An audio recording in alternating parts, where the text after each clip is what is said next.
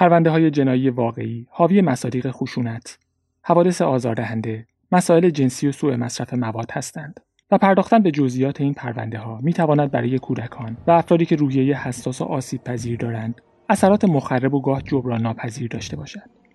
لطفا این هشدار را جدی بگیرید. پادکست آخرین شاهد مسئولیتی در قبال عواقب عدم توجه به این هشدار ندارد.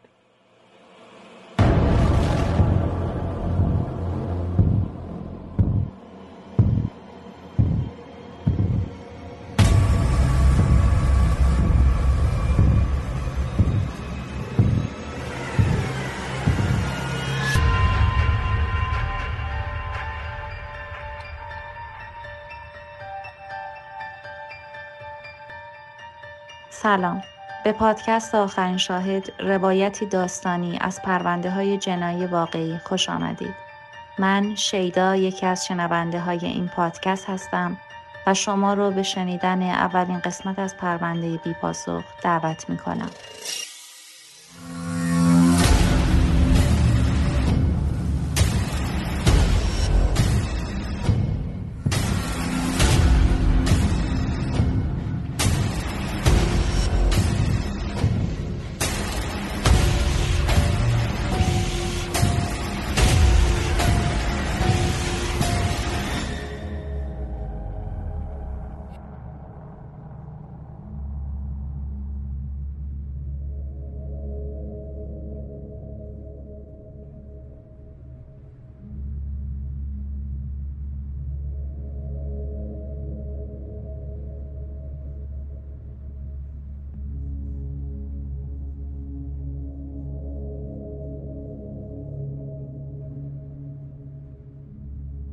15 مارس 2003 هیلاری ساعت 5 صبح از خواب بیدار شد تا برای شیفت صبحش تو بیمارستان آماده بشه.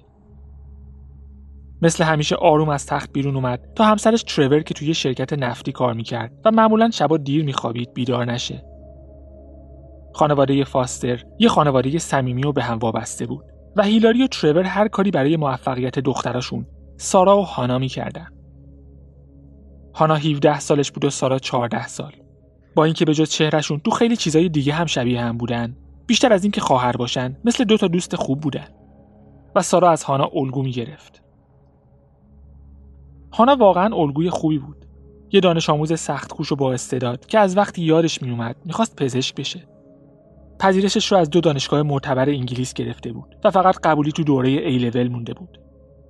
یه دوره آموزشی تخصصی معمولا دو ساله که بچه های دبیرستانی قبل از ورود به دانشگاه میگذروندن. و هانا برای گرفتن مدرکش کار سختی نداشت چون از بچگی همیشه دانش آموز ممتاز بود و نمیذاشت چیزی جلوی رسیدنش به هدف نهاییش یعنی دکتر شدن رو بگیره. جدای از درس خوندن و اهداف تحصیلیش علایق دیگه ای هم داشت. عاشق نقاشی و موسیقی بود. مخصوصا آهنگای گروه رد هات چیلی پپرز رو خیلی دوست داشت. دنبال کارهای خیرخواهانه بود. نسبت به جامعه‌ای که توش زندگی می‌کرد و اطرافیانش احساس مسئولیت زیادی می‌کرد. و تو زمان بیکاریش به های خیریه و مؤسسه های کارآموزی محلی کمک می‌کرد تا هر چیزی که بلد بود به هر کسی که می‌تونست یاد بده. تو بچگی کلاس رقص باله می‌رفت. اتفاقا رقصنده خوبی هم بود. اما بعد از اینکه مشکل زانو پیدا کرد مجبور شد رقص رو ول کنه. شاید مهم نبود چون هانا هنوز کلی کار برای انجام دادن و کلی هدف برای رسیدن داشت. تو دبیرستان تو برنامه آموزشی دوک ادینبرو که یه برنامه بین‌المللی برای جوونا بود تا مهارت‌ها آمادگی جسمانی و مشارکت تو فعالیت‌های اجتماعی رو توسعه بدن. مدال نقره گرفته بود. اما با اینکه سرش حسابی شلوغ بود زندگی رو زیاد سخت نمی گرفت و همیشه برای وقت گذروندن با دوستا و خانوادهش فرصت داشت. هانا تو نظم و انضباط هم الگو بود. امکان نداشت شب دیر برگرده خونه و قبلش به مادرش اطلاع نده یا اینکه بدون هماهنگی شب رو خونه دوستاش بمونه. به خاطر همین وقتی 15 مارس 2003 مادرش هیلاری وارد راهرو شد و دید چراغ اتاق هانا روشنه و در اتاقش هم بازه خیلی تعجب کرد. هانا عادت داشت موقع خواب در اتاقش رو ببنده چراغ رو هم خاموش کنه. روز قبل هانا خبرهای خوبی شنیده بود. نمرات آزمون ای لول رسیده بود و همونطور که همه انتظار داشتن. نمرات هانا عالی بود. هانا هم تصمیم گرفته بود اون شب رو با دوستاش جشن بگیره. بهترین دوستش هلن اومده بود دنبالش.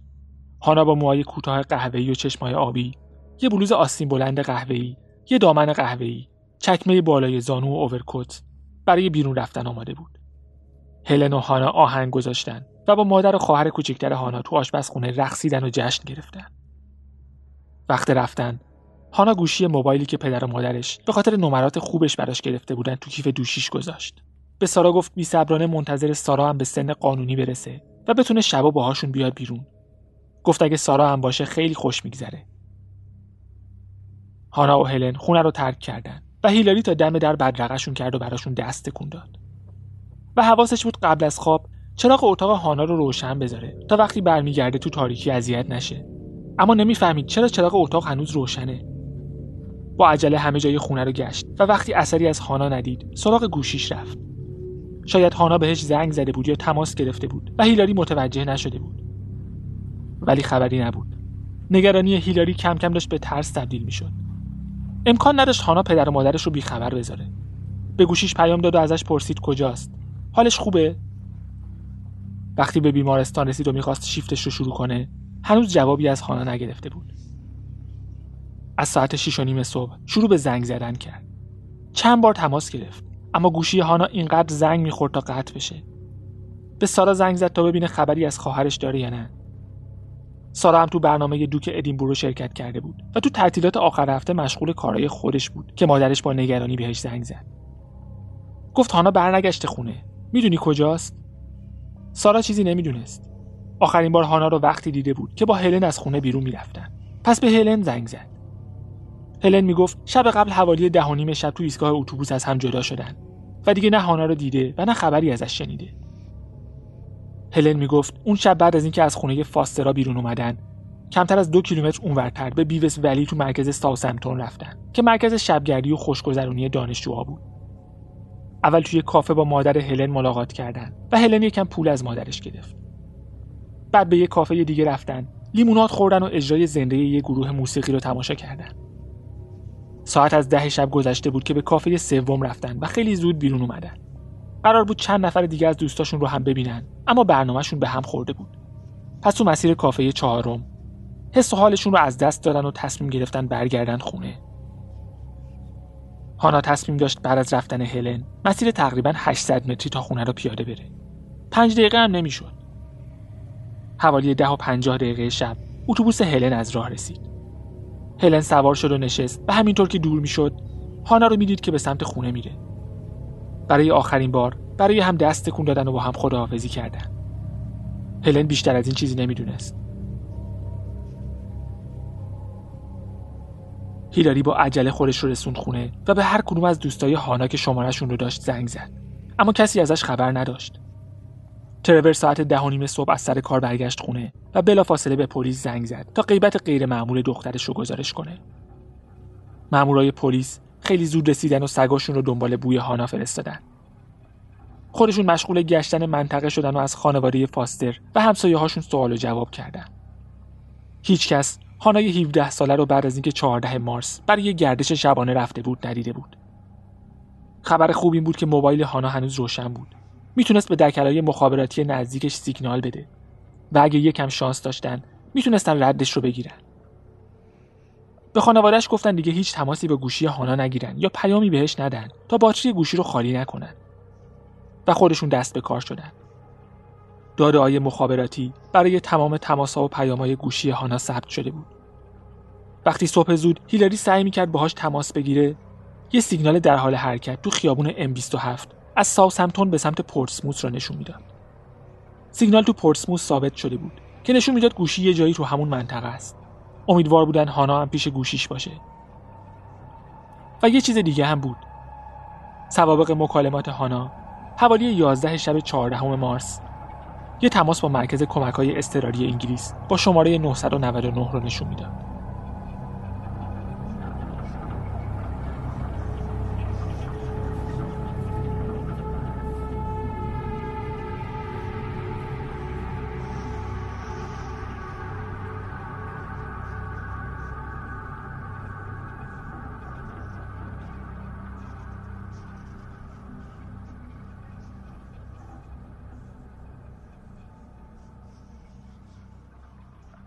برخلاف خیلی از کشورها که از شماره 911 برای تماس اضطراری استفاده می‌کنن.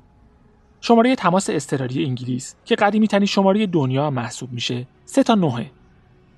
تو تلفن‌های قدیمی گرفتن سه تا نه تو تاریکی یا شرایط اضطراری ساده تر بود چون فقط کافی بود آخرین سوراخ روی شمارهگیر رو پیدا کنن.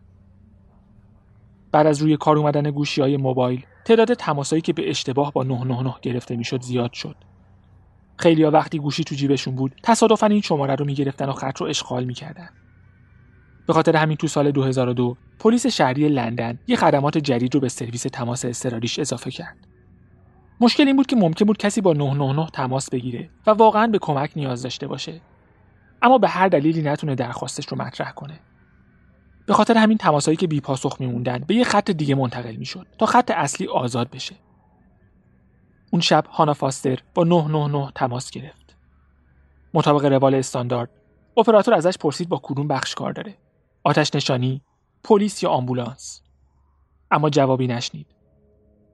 سوالش رو چند بار تکرار کرد اما کسی از اون طرف خط جواب نمی‌داد. اپراتور گفت اگه به کمک های استراری نیاز دارید اما نمی‌تونید صحبت کنید با دست روی گوشی بزنید. خبری از ضربه نبود. بعد از نزدیک یک دقیقه تلاش ناموفق اپراتور مجبور شد تماس رو به خط دوم وصل کنه. یه پیام ضبط شده خودکار. از هانا خواست اگر کمک می‌خواست شماره 55 رو بگیره.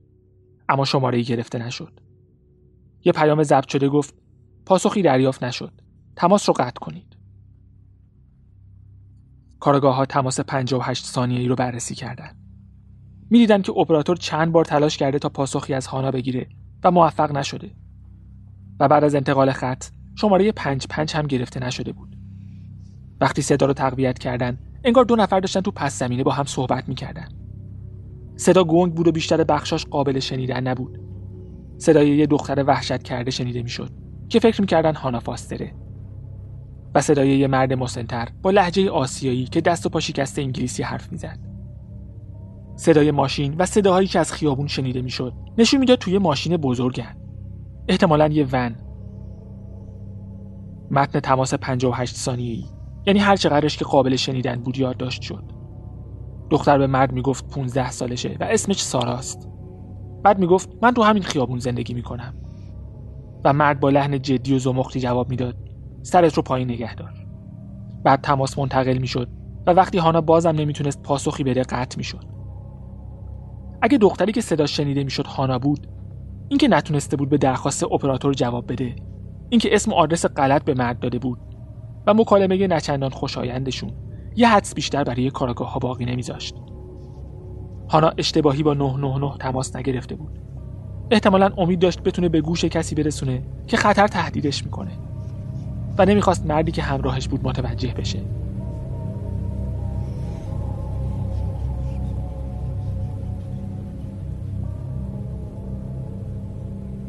حوالی دو بعد از ظهر یک شنبه 16 مارس 2003 دو روز بعد از ناپدید شدن هانا فاستر زنی که به سمت وست اند تو ساوثهمپتون می‌رفت مجبور شد ماشینش رو کنار جاده پارک کنه چون پسر 14 سالش متوجه یه چیزی شده بود. تقریبا دو متری جاده بدن یه دختر جوون افتاده بود. پلیس از راه رسید. دختر مرده بود و مشخصاتش با دختری که دو شب پیش گم شده بود مطابقت داشت. جسد پوشیده بود. هنوز لباس تنش بود. اما با اینکه کفش پاش نبود پاهاش گلی بود. لباساش نامرتب و به هم ریخته بود. جسد کتک خورده و زخم و زیلی بود. روی گردنش کبودی و خراشیدگی داشت. رد اسپرم هم روی جسد پیدا شد. پلیس حدس می‌زد قاتل لباسای دختر رو در آورده و بهش تجاوز کرده. بعد دوباره لباسا رو تنش کرده و یه جایی در این بین خفش کرده. دختر مقاومت کرده بود و زخمای روی بدنش اینو نشون می‌داد. پزشکی قانونی هم این فرضیه ها رو تایید می‌کرد. دختر کتک خورده بود مورد تجاوز قرار گرفته بود و خفه شده بود. معاینات سمشناسی نشون می‌داد اثری از الکل یا داروی دیگه تو بدنش نیست. مهمترین سر نخ اسپرم روی اوورکوتش بود که تو بانک داره پلیس با کسی مطابقت نداشت. مهاجم هر کی که بود سابقه فعالیت مجرمانه نداشت.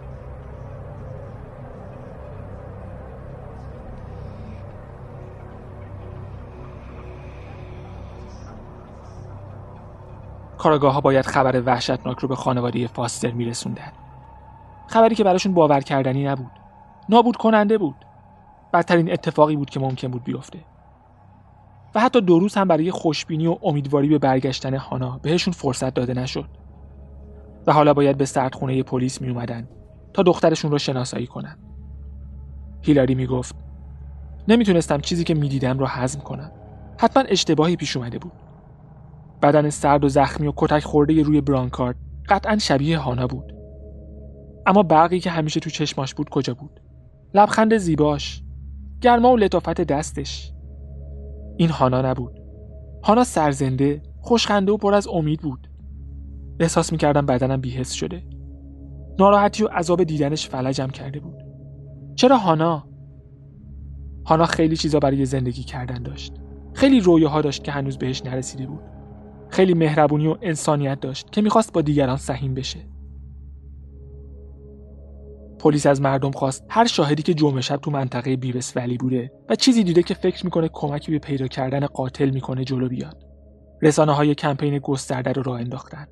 سخنگوی پلیس گفت تا امروز هیچ حادثه مهمی اتفاق نیفتاده که بتونیم مستقیما به قتل هانا فاستر ربط بدیم اما توصیه می‌کنیم بیشتر از همیشه مراقب باشید.